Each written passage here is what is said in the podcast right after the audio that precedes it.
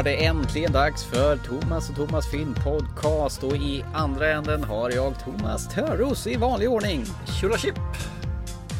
Hej! Och själv heter jag Thomas Hellberg och jag har krypit ner i mitt eh, hemska lilla grotta eh, där nere i källaren bland tvätt och eh, mögel höll jag på att säga. Och där är det dags att spela in ny podcast. Precis, det myspysstället. Mm. Ja, själv sitter jag fortfarande i klädgarderoben. Men det här är faktiskt inte smutsigt, det var ren tvätt. Eller tvätt, rena kläder. Är det dags att krypa, komma ur garderoben? Nej, jag vill inte göra det. Inte riktigt än. Inte förrän långt fram i podcastvärlden. Go the gay way. Ska vi ta nummer 100 så jag går ur garderoben då? L lova det då. Ja, då kommer jag ur garderoben. Vad ska vi prata om idag då? Eh, film, eh, lite smal film. film. Vi ska prata om film, vad trevligt. Ja, eh, är det inte konstigt? Wow. Ja, så där var det. Ja, det var ju faktiskt ett ämne som berör oss lite grann. Det har vi ju snart pratat om i 67 program här då. Snart 68? Ja, då snart 68. Jag har pratat om det i 67. Jag har snart pratat om det i 68. Ja, ja, du tänker så du. Mm. Tänkte... Förra avsnittet var ju nattsvart avsnitt. Det var ju, handlar ju om pedofiler och eh, folk som gillar att låsa in folk. Idag tänker vi lätta upp det lite grann va? Ja absolut. Eh, filmer kanske som eh, har gått er förbi och som... Eh... Ja lite smultron va? I vardagen tänkte jag säga. Ja, Inte exakt. jättegamla filmer, de är från 15 båda två tror jag. Svingamla ja. filmer. Ja, 2015, det är 100 år sedan minst. Fast det är filmer som jag missade 2015 faktiskt. Så det är lite synd. Mm. Mm. så, nu tar vi och lyfter fram de här. Att även förra året så fanns det filmer som mm. vi faktiskt missade och som var värda att se kanske. Ska vi börja med han som inte dog? Vi börjar med han som inte dog. He never died. Maybe you should join us for a ride. Oh, Get out of my house. How are you doing today, Jack? I. We need to talk. Do you have anything aside from being ambiguous and hostile? Hi. Hello? Who's Andrea? You never mentioned a daughter. We just met a few hours ago. So, what do you want to do today? Bingo. Get out! Jack beginning to think that you just crawled out of the ground. I was shocked to find out you had a kid. They have Andrea. How old are you? I have no idea, but I'm in the Bible if that means anything. I'm known as King. Probably just gonna go kill another room full of people. You are? Probably. Come on! Let me die! Ja, den första filmen vi ska prata om ikväll, den finner vi faktiskt på Netflix sen en liten tid tillbaka. Yes, jag hoppade in där. Den var faktiskt där jag, då jag hittade den. Det var bara så ja, du hittade den. Och... och kände ju att, ah, jag kan väl ge den en chans. Varför inte? Så här, nej, nej, äh, mm, ja, mm, äh, äh. Så kände du innan? Ja, men det kändes som att den skulle kunna vara lite småmysig sådär och bara lata sig till, tänkte jag. Handlingen, egentligen. Vi träffar Jack eh, vad ska man säga, en socialt störd person. Han eh, vill inte umgås Lite med någon. Lite grann va? Ja, han vill inte umgås med någon. Han vill bara egentligen sova på dagarna. Eh, på kvällarna Titta på går, TV? Ja visst, och på kvällarna så tittar, går han till något fik och äter samma mat och dricker samma vätska varenda dag. Där han träffar en servitris då ju.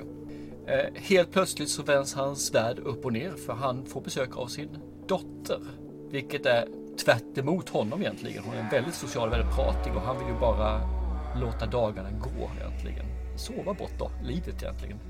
Och det är väl här egentligen man får se interaktionen med dem och få Ja, deras clasher om man säger så. Hon vill verkligen komma i kontakt med sin far, vilket hon aldrig varit i kontakt med. Han vet, har nästan aldrig träffat henne. Och hon vill lära känna honom och han är väl minst sagt avvokt inställd. Den här jag vet inte riktigt hur mycket jag kan berätta om handlingen för den är ganska... Jag tycker om färden dit. Det där. Ja, det är en väldigt sån här upptäckarfilm. Ja. Man trä träffar Jack från början, det är som du säger helt eh, enstöring. Han är väldigt eh, socialt missanpassad. Han är väldigt direkt med vad han vill och vad han tycker. Ja, exakt. Ställer raka frågor och kräver att han får raka svar tillbaka. Jag tycker om den här början när han vaknar upp i sängen, ligger där liksom och har sovit bort eh, en hel dag till. Och så knackar det på dörren. Och bakom där så står det liksom några thugs som eh, tycker liksom att nu ska vi prata. Och det enda han gör är att han stänger dörren framför näsan på dem. Och går och lägger Ja. sig igen. Så de får bryta sig in i lägenheten och han bara, man känner bara, ah, lägg ner. Och sen så Orka. Precis, det- jag vill liksom inte. Och sen mular han ju till dem så det bara rungar om det där. Och sen så går i stort sett går han och lägger sig igen. Så att, nej, han är totalt antisocial. Totalt, finns, finns inga känslor i sig överhuvudtaget. Han vill bara vara levande död. Är Bra ord, Ja, han är jag. min idol. Ja, faktiskt. Jag, jag älskar honom redan från första stunden. Jag tänkte liksom bara Yeah, det här är Ja. kul. Det är så okul så att det blir helt kul. Ja. Men han är ju så liksom inrutad och rak på, på, på sitt sätt. Och han går ju och spelar bingo också, gör han. Just det, stämmer. Det, det är hans eh, nöje. Förutom att sitta på det där fiket så går han och spelar bingo i någon kyrka eller någon sån här kyrkosamfälle där. Med såna här stora duttar. Fast bara två stycken brickor, för fler än så klarar jag Ja. inte av. Han, han hänger inte med mer. Exakt. Och på frågan varför han gör det, så är det att han slipper tänka. Ja. Nej, jag vet inte. Bara, det är liksom det här som jag tror att flertalet människor skulle behöva ibland. Bara låta Ja. tiden gå, inte behöva prestera allt. Utan låta man. Nu går han inte ytterlighet givetvis. Men Han är så jäkla skön när hans exfru ringer och, eller exflickvän, jag vet inte om de var gifta eller någonting och berättar att du har en dotter. Du skulle haft råd med ett graviditetstest säger han bara och slänger på luren. de hade bara träffats tror jag någon månad eller någonting när hon fick barn. Ja, han är ju inte den snällaste personen. Det är han ju inte. Han är en ganska rå celler och som du säger, rak. Han säger det han tycker och tänker. Och ibland inte riktigt i den ordningen. Ja, dottern ställer ju, det som du säger, hon är ju helt raka motsatsen till honom och verkligen umgås med sin eh, nya pappa och de ska gå ut och hänga och greja. Han tar ju med henne på bingo förstås då. Ja, precis. Vad gör du för någonting på dagarna? Gå på bingo. Ja, sover. Och givetvis gör ju det som alla döttrar gör när de träffar sin farsa mer eller mindre för första gången. Och vill liksom kunna skynda på dem. Hon ordnar klart en dejt till honom. Eller försöker åtminstone. Den här servitrisen som faktiskt verkar ha ett gott öga till honom. Jag vet inte varför hon har det. För att han är ju jävligt oartig och... Ja, inte oartig men väldigt avvisande kan man ju säga. Ja, men det är väl kanske att han är så rak i alla, alla lägen. Ja. Man får ju hela tiden känslan att det är någonting som är lite off med honom. Inte bara det sätt han beter sig utan även annat. Han har ju någon läkarstudent som hela tiden kommer med grejer till honom. Han köper paket Precis, av köper honom. paket och är läkarstudenter och han menar på liksom, ja när jag slutar vad händer då? Ja, då skaffar jag en ny som gör det här. Ja men det är inte svårt. Ja, pengar brukar lösa det mesta är svaret. Ja, pengar verkar han ha i överflöd. Ja, på något konstigt sätt med tanke på att han inte jobbar eller huvudsaken verkar försörja sig på någonting så har han ju pengar. Ja, Eh, Förklaringen kommer väl längre fram som sagt var i filmen. Ja det Men det, det blir liksom lite mystik kring honom. Man, jag vet inte, jag får samma känsla som får i den här filmen eh, The Air I. Eh, det finns en mystik, man vet inte allt och man anar att det finns någonting runt nästa krök som kommer att förklara sakerna. Så att, eh, och jag tycker om det här när man måste, nu hade jag en idé, men man förstod kanske, eller jag anade att okej, det, det är åt det här hållet det bankas. Men ändå så blir jag överraskad med vägen, det tycker jag om. Lite som Highlander. I och sig hoppar det inte framåt tillbaka i tidsperioder. Men ändå så vet du ju ingenting om den här personen från början. Utan det fylls i allt eftersom filmen fortlöper. Yes, stämmer, stämmer. Och det hela sätts ju på sin spets lite senare. Det är ju inte frid och fröjd här utan det, hans förflutna hälsar ju på och ställer till oredan och djävulskt så han måste ta tag i hårdhandskarna. Ja visst. Och det är det som jag tycker också är, återigen en sån här film som börjar som någonting kanske, vad kan man säga, någon typ av drama som är väldigt tragisk egentligen, eller mörk, långsam. Så att det sen utvecklas till en relationsfilm med sin dotter. Och egentligen så känns det som att han försöker hitta tillbaka. Han slåss ju hela tiden mot eget, eh, egen drivkraft. Att han, han vill inte vara den han är. Och efter det så går det vidare till att bli egentligen, en- ja vi kan väl säga det som det är, det blir en hända loss-rulle mer eller mindre. Och sen har han ju fullt med demoner från det förflutna som spökar i hans huvud. Yes. Och det är ju en fylld med massa svart humor i den här filmen också. Och sånt älskar jag ju. Ja, och väldigt stillsam humor. Så Ja, att det är väldigt subtilt, väldigt sådär, det är inte så att de är där, ping! utan man måste vara på tå när den kommer. Och där tycker jag om Mm. den. Du tjatade rätt hårt på mig att vi, den, den här måste vi prata om i podden. Ja, ja, ja. Alltså, det var ett jäkla tjat om den där filmen He Never Died. Aldrig hört talas om den. Den finns på Netflix, den är lätt att hitta. Eh, eh, Ja, men, ja, men jag slår väl på den där då. Men det dröjde väl kanske... Jag hann ju bara liksom slå på filmen, sen var jag fast. Det var samma Sen känsla insåg jag att det här... Ja men det här var ju liksom smaskens. Det var ju ett smörgåsbord för en filmälskare. Det är ju också återigen på grund av sådana här filmer som, som påminns igen varför du och jag gillar film tror Ja, jag. och det roliga är att det är ju en, helt klart en low budget film. Det är ju ingenting där som kostar pengar i den här filmen. Det är varken, Oh, nej. inte en skådespelare, för det är ganska no name skådespelare. Mm. Men äh, den är fantastisk. Det är ett tag sedan jag såg den här filmen och sen så, jag har tänkt tillbaka på det lite grann och så tänker jag tillbaka, fasen, vad var det som var bra med den filmen? När man bara tänker ytligt på den så är den rätt blasé. Och så tänker jag några sekunder till och så börjar man minnas de här sakerna som fanns i filmen och helt plötsligt så växte den till liv igen. Så att spontant när man tänker på film så är den rätt så so-so. Men så fort man kommer ihåg de här sakerna som man triggades igång när man såg filmen också. Så kommer filmen tillbaka med full kraft och jag, jag tycker om den. Och jag ska villigt erkänna, när jag presenterade och tyckte att vi skulle ta den så var jag rätt orolig för att du skulle tycka den här var kass. Rent ut sagt. Jaså? Ja, På vilket sätt då? Jag vet inte, för det, jag tror att det här är en film som antingen älskar du den och går igång på 110 med en gång. Eller så tänker du bara, nej det här är för skit. Jag tror ju, vill ju gärna tro att merparten tar den första vägen och tycker att wow, det här är underbart.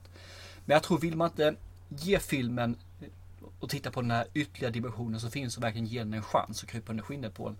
Ja, då kanske den är svår att hänga med. Det kanske är svårt att få eh, den här wow-känslan. Men jag tror att anledningen att jag gillar den här så mycket det är väl att jag är svag för missanpassade psykopater.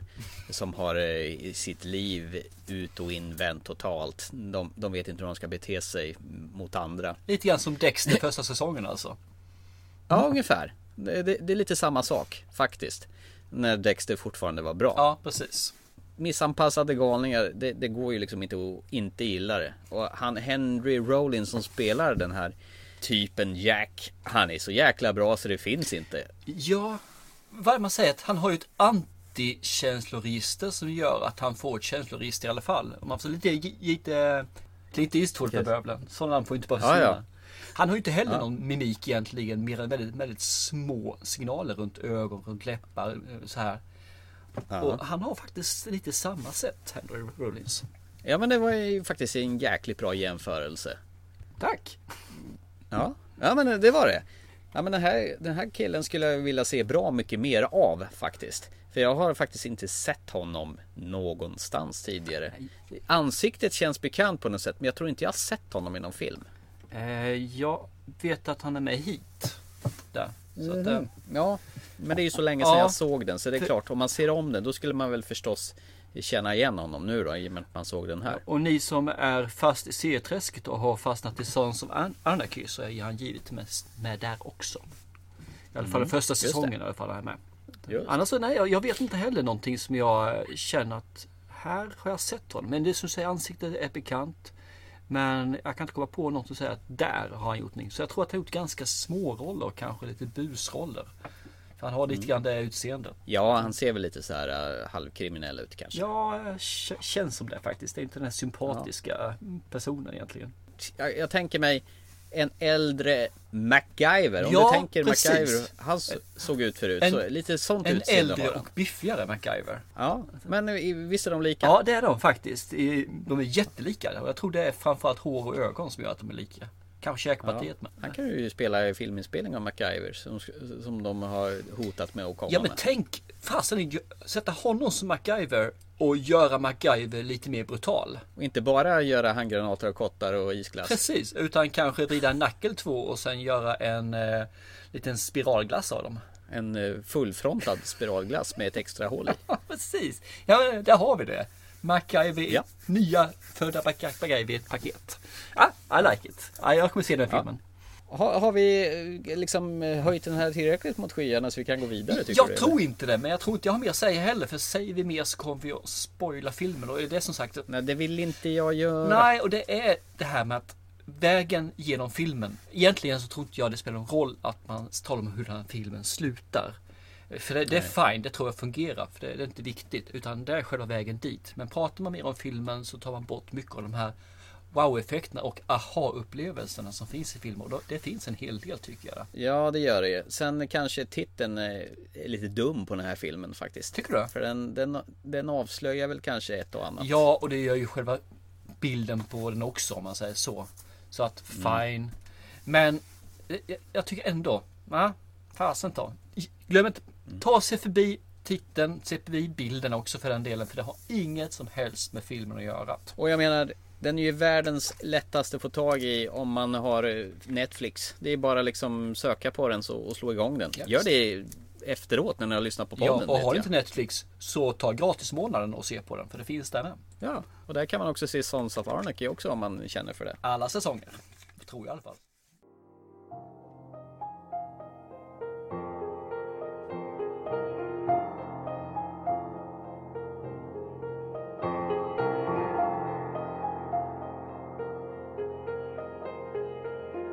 Då går vi till eh, nästa film och eh, apropå eh, skådisen i eh, Henry Rollins i den här filmen He Never Dies och vi pratade ju om att han är med i filmen Sons of Anarchy. Förlåt, tv-serien Sons of Ar- Anarchy. Där hittar vi ju faktiskt huvudrollsinnehavaren i Sons of Anarchy också, Ron Perlman. Aha, okej. Jag visste faktiskt inte att han var med i Sons of Anarchy. Han fullfrontar ju den tillsammans med Peggy från Våra Värsta År. De har ju huvudrollerna i den Har serien. du sett? Jag har inte sett någonting på den faktiskt, ska jag erkänna. Den ligger på min göra-lista. Folk säger att den ska vara bra och andra säger att den är rätt så kass. Ja, nej men jag har hört det förstnämnda. Så Mm. jag har faktiskt börjat titta på den. Men sen har jag kommit av lite grann. Inte för att det är dåligt på något vis. Utan det har bara funnits två andra miljoner serier och filmer att titta på. Eh, Men vi skulle prata om eh, Ron Perl- Perlman. Han har ju spelat Hellboy. Han har eh, som sagt varit Sons of Anarchy. Han brukar spela rätt ruffa, tuffa typer. Och i den här filmen så spelar han tillsammans med Rupert Grint från Harry Potter. Lille rödhårige Ron får en, ny- en roll. Förutom Harry Potter. Det är helt fantastiskt. Och filmen jag pratar om den heter Moonwalkers. We've been planning our 11th Apollo mission to the moon in 10 days' time. We still don't have a clue whether the thing's gonna make it or not. So here's the plan meet with Kubrick, convince him. You know, film a pretend moon landing. You're okay? Huh? As I said to you on the phone, we have a proposal for Mr. Kubrick. Cool. The, the, There's a considerable amount of money in this project. All you've got to do is sit in there for five minutes and pretend to be Stanley Kubrick. We decided that there's only one man in the world that could pull this off. And that man is? If you really want to go back to your boss and tell him that you don't have Stanley Kubrick and you don't have the money, we must be the only hope you've got.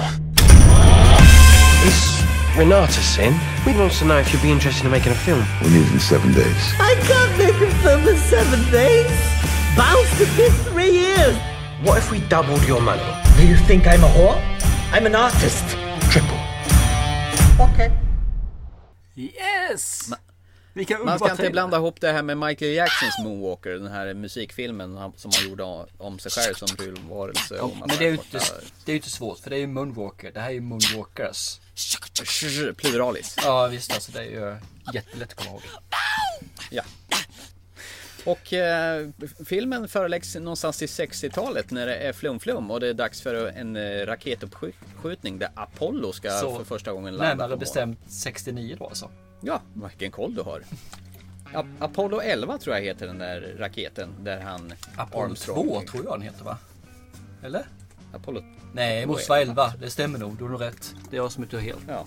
Där han Armstrong skulle gå på månen. Och Yes. Premissen med- med den här filmen det är ju Tänk ifall det går åt helvete och inte kommer till, till månen och de misslyckas med alltihopa. Vad gör man då? Ja men då anlitar man ju Stanley Kubrick som, som ska filma en liten inspelad sekvens. För han har gjort den här fantastiska filmen 2001, En Space Odyssey. Tror jag den heter va? Yes. Har du sett den? Eh, och, nej, fa- faktiskt fortfarande inte. Oh, skäms Jag på dig. skäms. Ja, det får du faktiskt göra.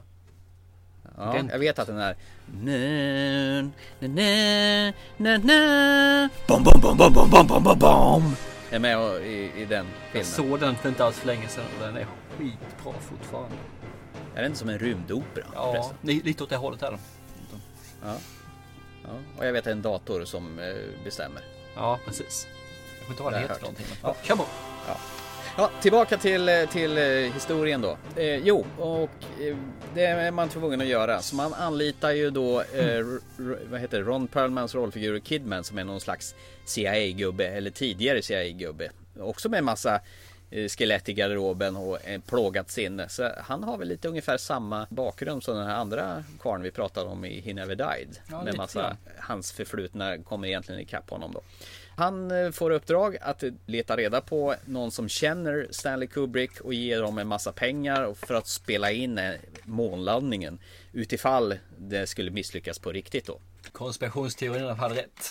Det, det finns ju en konspirationsteori om att man faktiskt gjorde det. Att man spelade in den i Nevadaöknen. Ja, det gör ju det faktiskt. Ja. Så det här är väl en, jag kan inte säga spin-off, men kanske en liten blinkning åt det. Ursäkta jag störde där. Nej men de har väl liksom tagit den idén och, och spunnit vidare lite grann. Jag tror det. Sen hittar vi eh, Rupert Grins rollfigur Johnny. Han är en vansinnigt misslyckad manager som ska försöka få ett, ett rockband på fötter. Se till så att de ska få släppa en skiva. Och spela in en rockopera. En rockopera till på köpet. En, en långhårig eh, hårdrockare med utåtstående tänder. Är totalt misslyckad han också. Ja, alla är misslyckade i den här filmen. Så han går till sin eh, kända, vad är han, någon producent av något slag då? Och ber honom att låna lite pengar så att han ska kunna Till och med hans kusin få va? Ja det är hans kusin, så var det ja. Precis, hans kusin. Och hans kusin bör, börjar skratta något no djävulskt bara åt honom och säger Varför skulle jag låna ut pengar till dig då? Så han skrattar så pass att han börjar blöda näsblod och tvingas lämna kontoret. Du, du, du tror att han skrattar för näsblod. Jag tänkte mer på att han snortade i sig två kilo kokain innan dess och tyckte att kanske därför han blev näsblod. Men alla har olika referenser här i livet. Ja men jag censurerade ju. Du, du brukar ju alltid tjata om att det här är en barnvänlig podd så vi ska inte Ah. snacka om att snorta kokain. Det, det är inget Bob Marley-race det här nu, du vet. Uh, I shot for sheriff but I never shot for deputy. Äh. Nu, nu flummar jag iväg, förlåt. Han Ja. snortar i sig så mycket kokain så han börjar nä- blöda näsblod. Korrekt! Och han är ju tvungen att lämna sitt kontor och in rusar eh, Kidman in, alltså Ron Perlmans rollfigur, och tror att Johnny, det vill säga Rupert Grint, är den här eh, producenten då som känner Stanley Kubrick. Och i och med att Johnny har så taskigt med pengar och blir erbjuden en stor summa pengar för att spela in den här videon så tackar ju han ja. Men då måste han ju leta reda på Stanley Kubrick då. Och det är ju jäkla tur att han bor tillsammans med en, en hippie som möjligtvis kan likna Stanley Kubrick lite grann i profil. Så han klipper väl till honom lite grann och eh, bestämmer ett möte då med, med, med Ron Pellmans Kidman då och säger Bara att för- visst! Förtydligande, när han klipper till honom så slår han inte honom utan han har saxen han använder alltså. Klipper av skägg och hår. Han saxar, saxar till honom ja. Han vill ju mest råna honom på pengarna och liksom, för de vet ju inte vart han bor någonstans men i och med att eh, Kidman är ju en sån här gammal CIA-agent så han letar ju snart eh, rätt på dem. På ett rätt effektivt sin- sätt. Och i sin tur är ju Johnny skyldig några smågangsters en massa pengar. Så han blir ju av med pengarna i sin tur. Så de snor ju hela väskan för honom. Så då måste ju de tillsammans eh, göra en insats för att få tillbaka pengarna. På något sätt så inser ju Ron Perlmans rollfigur Kidman att fan de här två idioterna det är mitt enda hopp för jag kan ju inte gå tillbaka till min uppdragsgivare och säga att jag har blivit blåst. Så att de får spela in den här lilla rymdfilmen på egen hand. Någonting sånt. Och det är väl därför man får träffa den här nya producenten som har Pussy Palace. Pussy Palace. ja. Jag tänkte du på i förtexterna vilka grova förtexter det var på den här Nej, filmen? det gjorde jag inte. Det var, det var, det var ju sådana här tecknade förtexter när namnen stod och sådär. Och, och sen om du tittar upp så var det ju liksom en, en tecknad kvinnas underliv med, med, med tuttar och sen dök det ju upp en gubbe. Med tungan där. Jo men det tänkte jag ju på. Absolut. Jag trodde Ja. det var lite sådana här eh, ord du menar så här som jag missade. Ja, ja, nej, utan det var ju så tecknade nakna bröst och... Lite Monty ja, och sådana. Python stil på dem fast mer Ja, sexistiskt. visst var det det. Det här var ju liksom en blandning av, av allt möjligt. Lite släng av Monty Python, lite kanske. Och väldigt mycket Lock, Stock, Two Smoking Barrels Ah. eller Snatch. Lockstock tyckte jag också. Så Att, eh, Det var inspiration. För I vissa fall var filmen fruktansvärt våldsam.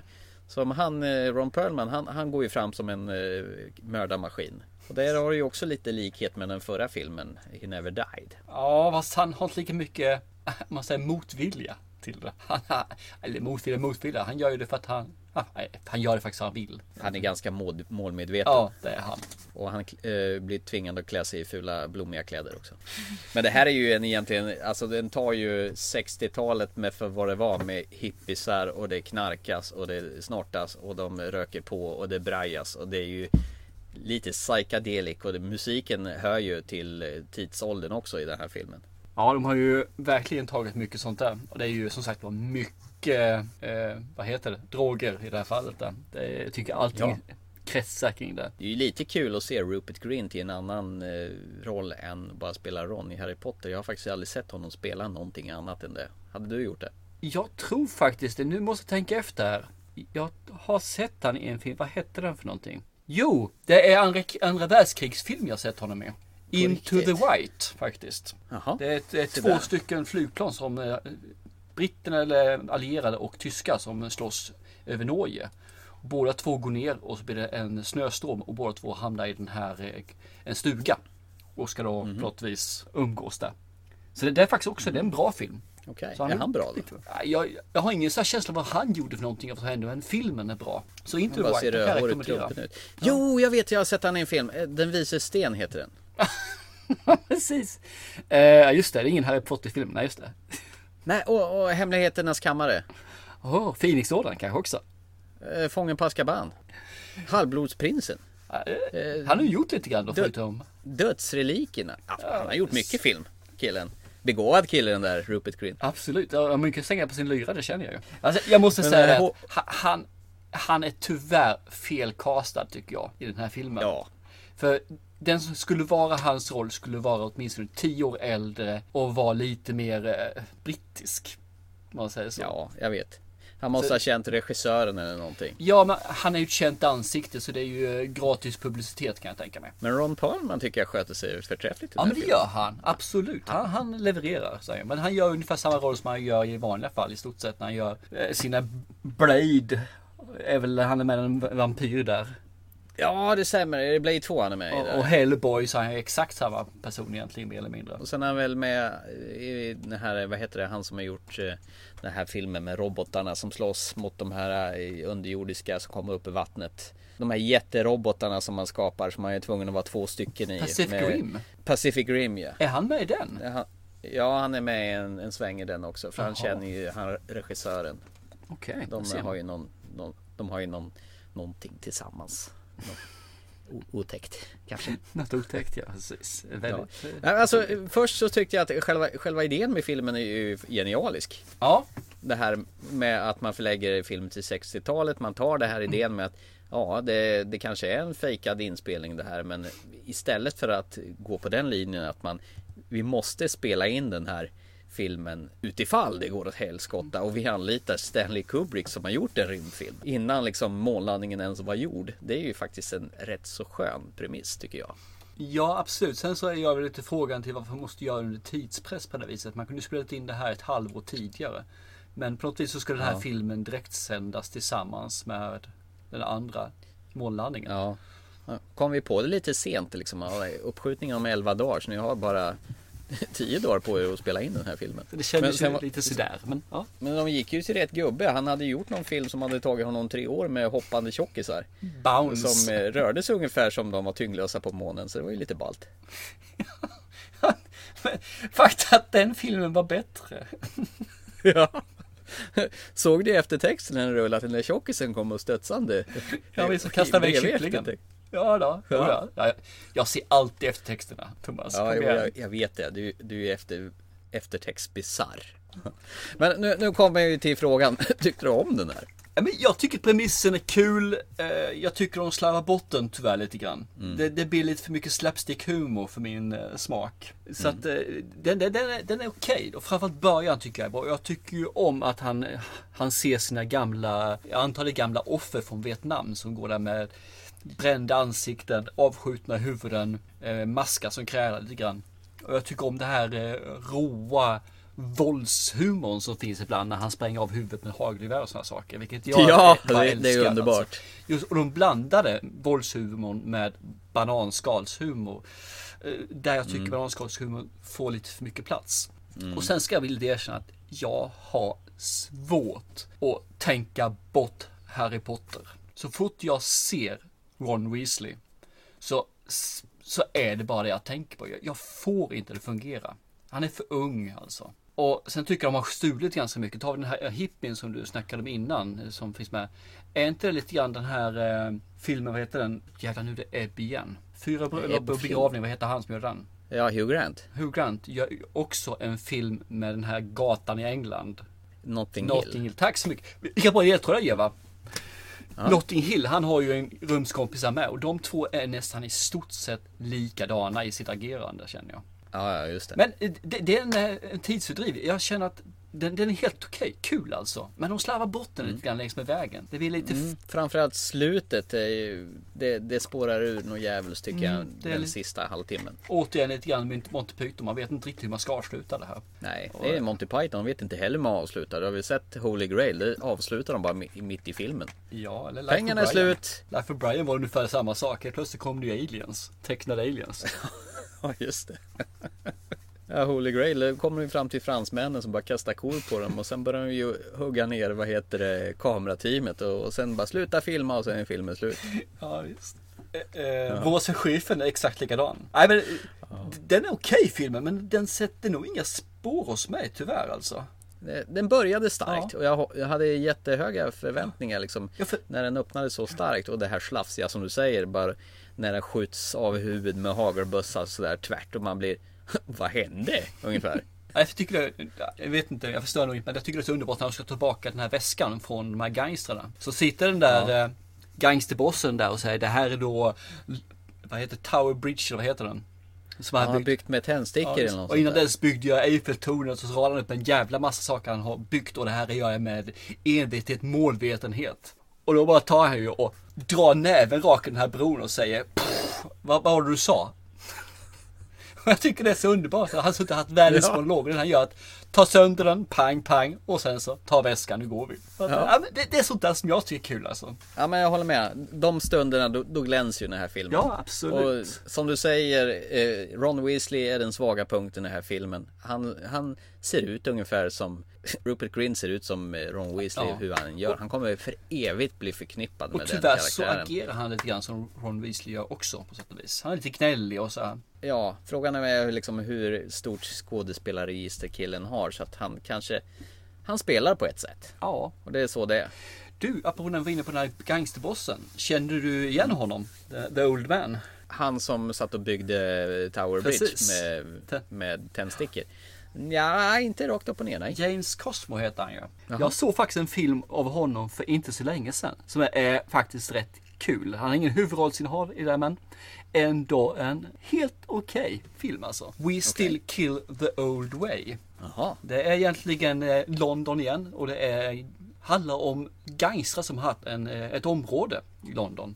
Men de har då splittrats när de blir äldre. Och så är det givetvis en som ska träffas igen och ha liksom en get together när någon fyller år. Och då är det han råkar lite så illa ut, det nya gänget, ungdomsgänget som är där, de mular honom. Och då ska det gamla gardet samlas ihop igen och hämnas och verkligen se till att nu ska de få veta att man gör inte så här mot en av våra. Och det är rätt kul när man har de här unga brutala killarna som bara you do it for the money. Men de gamla som fortfarande har det här liksom en, en fair fight. Ja, fair fight och fair fight, men liksom det ska göras med stil.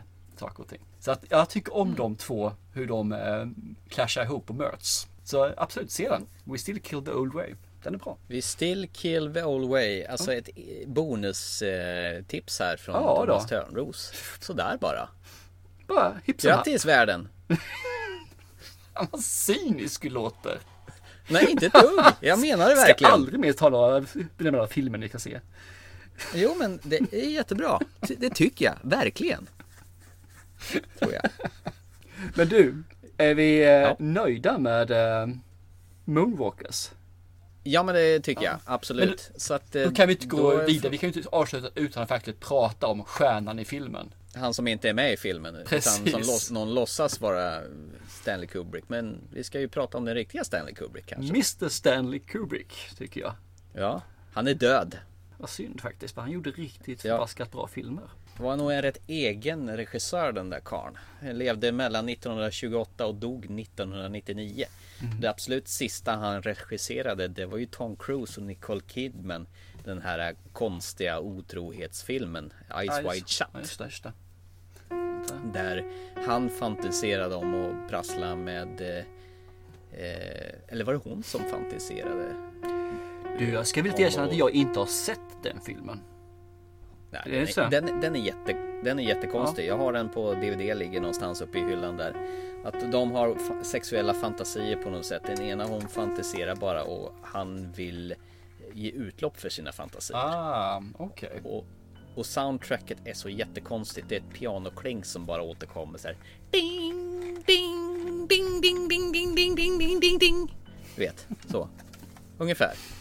Det är jätteknäppt. Ah, jag vet inte, jag har ju... Han har inte gjort jättemånga filmer egentligen. Vad vet han har gjort en cirka, vad kan vara, 15-20 filmer och sånt där. Men de är ju ganska så eh, alltså, präglade allihopa Ja, mer eller mindre. De här riktigt gamla filmerna har inte jag sett från 50-talet. Där, eh, Flying Spartacus Padre och det här var inte jag sett. Men Spartacus är från 60-talet och den har jag faktiskt sett. Den är, den är ju en mastodontfilm. Den är ju riktigt bra. Det är ju den med Kirk Douglas va? Jajamän, den är riktigt bra. Som, och ser man den så tror man ju att det är Michael Douglas för att de är så jävla lika i ung Det är, ålder. ju, det är ju allihopa det verkar det som. De är stöpta i en och samma form. Jag har faktiskt inte sett Spartacus. Den är bra. Den är riktigt trevlig. Det är, det är, ju mastodont. Nu är det ju matinéfilm kan man ju se nu alltså. Men man, Ja. den är ju så här som man... Det finns ju hur mycket folk som helst med där. I, när de tar, se- gör scenerna. Så att det, det är ju inte som idag när de kör med CGI. Man, utan nu är nu, där är det riktiga människor. Och det är ju jävligt befriande att se faktiskt. Sen så får man säga att okej. det, det är som sagt 60-talet. Den är ju en- nu då en 50 år gammal film. Nästan 60. Så att skådespeleriet har ju förändrats en hel del. Det har den ju. Nej. Jag har den faktiskt på Blu-ray i en sån där steelbox som jag köpte en gång i tiden. Okej, okej. Så att det, den finns där uppe för att avnjutas. Det är bara det att jag får ju aldrig tummen ur. Men han gör, ganska konstiga filmer va? Eller har Ja, gjort? han har För, tittar man Dr. på den- Ja, den, den är ju väl, till exempel. den är ganska konstig va? Ja, det är väl han som uppfinner atombomben va? Ja, det stämmer Den nog. heter någonting Hur jag slutade ängslas och lärde mig älska bomben på svenska. med, med Peter Sellers som en sån här galet geni som ska uppfinna atombomben. Den är också så här jättekonstig. Det var hundra år sedan jag såg den men jag har för mig att den var rätt så fascinerande. Svartvit film. Ja. Och så är han ju då givetvis 64. ett, spe- 2001, ett Space eh, Odyssey. Jag tänkte Ja. faktiskt säga ett Ja. rymdäventyr för det är så jag kommer ihåg den. Och det, den är ju, ja den är skitbra. Och sen går han ju emot riktiga konstiga filmen som är väl, om man tar och slår upp ett ordet konstig film i en ordbok så står det Clockwork Orange där. För den Ja, är konstig. den- Du, jag har sett den en gång. Jag kanske såg den i för tidig ålder. Den här var ju totalcensurerad bra länge i Sverige. Det tog ganska lång tid innan den kom. Jo, släpptes överhuvudtaget för allmän beskådan. Jag fattar inte varför det han no- censurerad. Jag förstår inte det. Den, den är ju störd, psykopatisk. Det, det handlar väl om är, är framtiden i Storbritannien. Det är någon en liten eh, kar som heter Alex DeLarge som eh, springer runt i plom, plommonstop med sina kompisar och bara bryter sig in till folk och våldtar dem och misshandlar folk. Och sen när han hamnar i fängelse då, då så tvingar honom på ett sätt och eh, få bukt på hans våldsamma psykopatiska beteende och tvingar honom att sitta och kolla på massa våldsamma filmer med ögonen starkt uppspärrade och så håller han på att droppa ögonen eh, liksom med droppar i ögonen så att ja och så får han titta på massa våldsskildringar grejer för att få en slags sån här eh, hjärntvätt om att den är jättekonstig. Ja, den- är jättekonstig. Och jag tror också jag såg den i för ung ålder. Så egentligen skulle man se om den igen. För folk säger att den är ju ett mästerverk. Och Ja, kanske man skulle se 8,4 på IMDB. Ja, det är ju helt okej som sagt var ju. Så jag ska nog se om den. Någon gång ska jag se om den. Att den Ja, de springer runt i vita sparkdräkter med eh, svarta plommonstop på huvudet. Det kommer jag ihåg. Ja, jag kommer ihåg alla, det var rätt mycket tuttar kommer jag ihåg. Det var- Det var den åldern jag såg den i. Tuttar? Ja, så det kommer jag ihåg. Det är, min eh, bild av filmen. Så jag borde kanske se om den för jag har ju färdats rätt så långt efter det. Sen gjorde han ju Stephen Kings hatobjekt. Precis, The Shining. Ja, som eh, Stephen King blev så förbannad på så han var tvungen att filma sin egen variant i någon slags mini-tv-serie. Och tyvärr så är ju faktiskt eh, eh, Stanley Kubricks film bättre än vad hans tv-serie är. Ja, för jag tänkte ju säga, varför får den så mycket själv? För jag tycker The Shining är bra. Ursäkta Hasse, men jag tycker om den faktiskt. Ja, jag tror väl det att, att eh, Stanley Kubrick tog lite väl mycket friheter och ändrade på själva historien mot vad boken var. Ja, Till exempel den här absolut. labyrinten i slutet som man kutar runt i. Den är överhuvudtaget inte med i, i, i boken överhuvudtaget. nej, nej. nej, men det, absolut finns det där. Men det har ju faktiskt Stephen King sagt också. Det är ju två olika medier. Så att man får ju ändringar. Fast grundhistorien är ju fortfarande där. Du har Ja. ju en, eh, ja, han åker väl till det här hotellet som ska vintervaktas och eh, han blir gradvis psykopat. Men problemet är ju det att han är ju redan galen från början. Jack Nicholson kan ju inte vara annat än galen. Han kan bara spela galen och tokgalen. Ja, två lägen. Ja. Galen, tokgalen. Så att han är ju galen från början och det är det som är lite synd. Man hade gärna velat se den här transporten från normala människa till fullständigt nuts. Men den blir rätt kort för den här lilla han ju. Men den, jag tycker fortfarande Mm. är bra. Jag kommer ihåg när jag såg den. Vi hade en sån här film... Eh, eh, vad heter det? Filmklubb på, eh, på skolan. Och där visade man Mm. Ja. upp den här och jag tyckte den var riktigt, riktigt creepy alltså. Framförallt den här eh, vattendamen i badkaret, det här rummet. Den ja, först var- är en väldigt snygg tjej. Man får inte gå in i det här specifika hotellrummet. Mm. Det är helt totalt förbjudet och ändå så går den här lilla killen in där och ser... Jack Nej, för tusan. Inte Jack är det ju som går in där och ser en skitsnygg tjej stå naken där. Och sen blir hon en gammal äcklig häxa. När hon vände ryggen till så är det bara ett hål. Och det är Ja. ja. det här barnet som eh, cyklar på trehjuling eller någonting va, som vänder sig om och så är halva ansiktet borta. Nej, jag tyckte om den där. Det- Är det inte Danny som cyklar på trehjuling? Ja, kanske är det. Ja. Ja, det är han som får varsel. Ja, han är det. Men eh, det är någon, han möter någon människa i alla fall som har, ser jättebra ut när de ser från, Ja. från sidan. Och sen vänder de sig och säger huvudet, ja, det är bara halva Ja men, huvudet kvar. ja men så är det, det stämmer. Och eh, han pratar ju med sitt finger. Mm. Red Ram, Red Ram, Red Ram. Sen har vi ju nästa film som faktiskt är den se- senaste som jag har sett med honom då. Och det är ju den bästa filmen som är halv. Halva filmen är en av de- bättre filmerna som eh, jag bara älskar. Krigsfilmer då som jag älskar. Andra halvan suger hur mycket som helst. Och det är ju Full Metal Jacket. Och det, den är ruggigt bra halva filmen de håller på med träningen. Sen helt plötsligt ska det ju bli, jag vet inte vad det blir efter det sen. Han blir journalist på något vis. Militärjournalist. Ja, men det är väl när han, när han är på Sansak på den här krigsskolan och ska tränas till eh, militär och det drillas och det är galna eh, Knäcker ju en där totalt. Som skriker och terroriserar dem. Den är ju fantastisk gripande och sevärd den första halvan. Ja, Ja. absolut. Sen så dör den totalt. Jag, och det är tyvärr en sån här film som, som man, man kommer ihåg mycket av slutet. Den, det drar ner. Det- Fast det är en fruktansvärt bra film. Alltså den, är- den, är, den är rå. Sen kan man undra vad han gjorde mellan 87 och 99 för däremellan har han inte regisserat någonting. Nej, det har han inte. Skrev han någonting Nej. då? Ja, möjligtvis har man producerat eh, lite grejer har han väl säkert gjort. Men eh, ja, jag vet inte fan faktiskt. Eller om han har skrivit till andra. Nej, ja, ja, när jag tittar efter vad han gjorde för någonting så har inte jag sett någonting än. Det verkar att han har skrivit eller producerat någonting där faktiskt. Utan eh, han tog väl kanske en paus. Jag, jag vet faktiskt så- inte varför. Däremot så vet jag att de anlitade Stanley Kubrick till någon av James Bond-filmerna. Eh, för att han var så jäkla bra på det här med ljussättning och grejer. Bland Mm. de senare Bond-filmerna faktiskt, tror jag. Okej. Eh, om det var någon senare i och för sig, om det var med Roger Moore.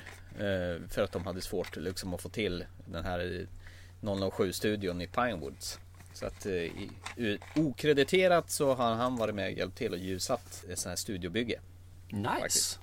Ja, det visste jag faktiskt inte. Ja, trevligt. Men jag tycker om hans filmer. De, de har ju några år på nacken nu. Och det finns några stycken som jag inte har sett. Ice Wide Shut ska jag nog ge lite tid att titta på. Ja, Eh, den men- är ganska bisarr och sjuk och twistad. Mycket naket och tuttar i om du gillar Ah, sånt. det också, okej. Eh, annars så tycker jag ju att du ska se år 2001 alltså. Den är Jo men absolut, nice. jag har tänkt att göra det och jag försökte ju faktiskt kolla på Netflix för jag tänkte det måste ju finnas. Men nej, uppföljaren 2010 finns med där som inte Jaha. Stanley Kubrick har regisserat. Fast den är också ganska bra. Den är faktiskt värdig uppföljare. Så den. Så att, eh, s- Okej. den kan du också se, men se ettan, eller ettan 2001 först. Ja, jag känner väl att det är fel ordning att se. Ja, verkligen fel. Det går liksom inte att se den i andra ordningen tycker jag. Ja, Vi kommer till den sista punkten i våran podcast för dagen, för kvällen, för eh, nu. Eh, vi kör den eh, vanliga fråga. Är filmen värd att se eller inte? Vi börjar med He Never Died från 2015. Ja, eftersom jag har tjatat så mycket på dig att du ska se den så det är ju top notch. Det är ju den hade, hade legat väldigt nära på min 2015 topplista den här. Så absolut. Värd att se. Jag håller med där. Det här var right up my alley så att säga. My cup of tea. Min pepparchipspåse. Mina Vidnegum. Mitt lakrits. Det här är älskar ju såna här galna psykopater så att det här är det bästa i sin genre än så länge i år. Det här blir svårslaget tror jag. Nice. Eh, sen sen eh, film nummer två, Moonwalkers, den var jag ju faktiskt, jag hoppades hårt på den här och den eh, levererar ju inte 100% som jag hade förväntat mig utan eh, slutet slarvar de bort men jag älskade det våldsamma inslaget med, och Ron Perlman han gör ju sitt där och Rupert Grint kunde de ha valt någon annan. Ja, jag håller med dig om Rupert. Gärna. Ta bort honom alltså, helt klart. Eh, inte som han person, för han är helt okej. men eh, han passar inte i den här rollen i alla fall. Och som du säger, ultravåldet där, jag tycker ju om det. Och sen så när det blandas med lite annat också. Man skulle kanske ha försökt att ha- ha lite mer än den här barnsliga humorn som fanns. Och allting som gick mot, ja, mycket droghumor. Känner vi att ska du se något liknande så tycker jag väl att eh, Lock, Stock and Two Smoking Barrels faktiskt eh, där håller den högre. Ja, eller Snatch. Eller För där Snatch. har de ju dessutom en hund som går runt och piper. För han har tagit i sig ett sånt där mjukisdjur. Pip, pip. Eh, med det så är, är vi väl klara för ikväll då? Ja, det tycker jag absolut. Ja. Inte? Vi finns ju på de vanliga ställena, iTunes. Vi finns på Facebook. Vi finns på Twitter. Där om du slår eh, snabel-a TT Film Podcast så kan du kommunicera med oss där. Och vi finns ju förstås på Instagram. Vi, det är som vi säger, vi finns överallt. Ja då, sök på oss på Google. Thomas Thomas filmpodcast. Eller bara sök på filmpodcast ett ord så hittar du oss. Vi ligger där. Vi, we are the one. We are the only one. Eh, nästan inte. Can be only one. Yes! Och Yeah. som vi säger innan. Ta gärna integrera med oss. Tala om vad vi gör bra. Tala om vad vi skulle kunna göra så det blir ännu bättre. Och eh, sprid det här budskapet till andra ni känner som verkligen älskar film. Och eh, Rupert Grint har sista ordet. Nej, det har han ju inte. Jag tycker vi kör den här gamla klassikern. Snipp, snapp, snurum. Så var det slut på podden. Så var det ju. Och kom ihåg, vi är era röst i biomörkret. Hej på er! Chip, chip. Hej! Du ska alltid ha sista ordet alltså. Eh, jag ska alltid ha sista ordet. Nu sa jag det igen!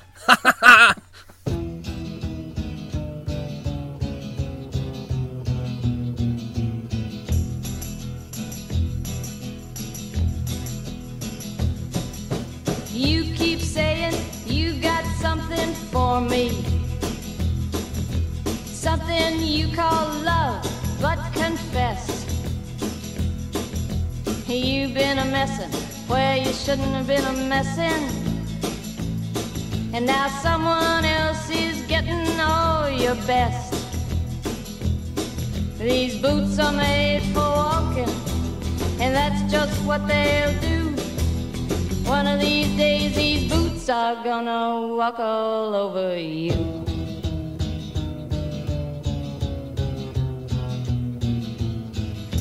Yeah. You keep lying when you ought to be truthing. And you keep losing when you ought to not bet. You keep saying when you ought to be a changing. Now what's right is right, but you ain't been right yet. These boots are made for walking, and that's just what they'll do. One of these days, these boots are gonna walk all over you.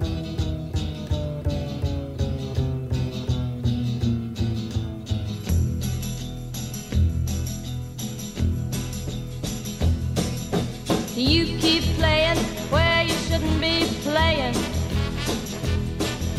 And you keep thinking that you'll never get burned. I just found me a brand new box of matches, yeah. And what he knows you ain't had time to learn. These boots are made for walking, and that's just what they'll do. One of these days, these boots are gonna walk all over you.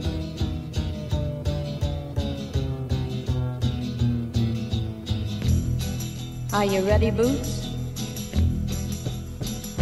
Start walking.